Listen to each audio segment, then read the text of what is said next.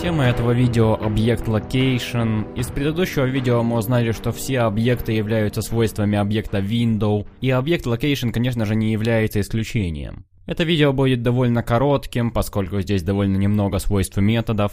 Выражаясь простым языком, объект location позволяет работать с адресной строкой браузера. Здесь можно увидеть, что через разные свойства доступны разные части адреса. Здесь есть имя хоста, есть порт, протокол и полный путь. Есть хэш, который, если вы не знаете, является той частью урла, которая написана после хэша, то есть символа решетки.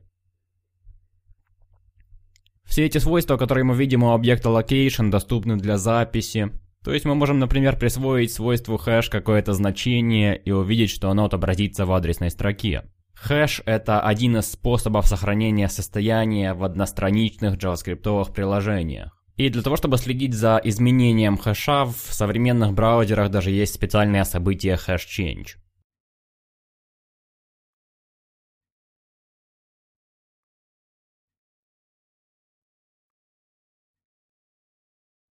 Через Href мы можем полностью изменить адрес и направиться, например, на стартовую страницу Google.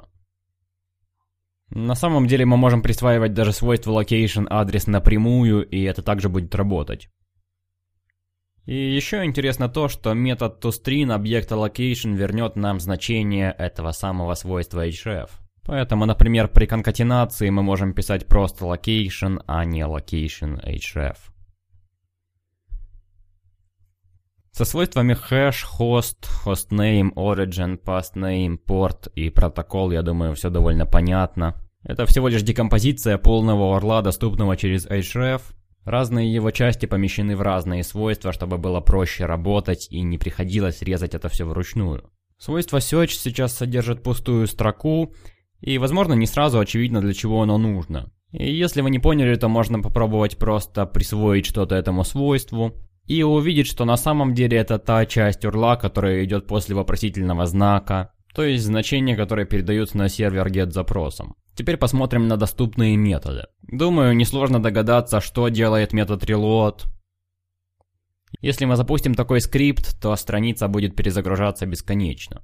Метод assign делает то же самое, что и простое присваивание href какого-то пути. То есть мы можем передать сюда адрес, и мы перейдем по этому адресу.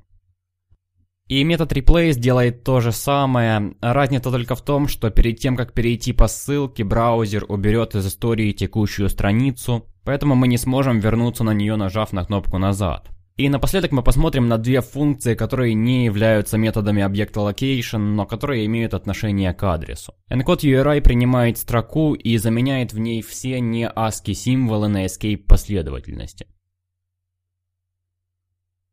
Наверняка вам уже встречались ссылки, которые выглядят таким образом. И функция decode URI наоборот берет URL с этими самыми escape последовательностями и возвращает нормальную строку. На этом все для этого видео, и в следующем видео мы посмотрим на некоторые другие объекты на объекте window.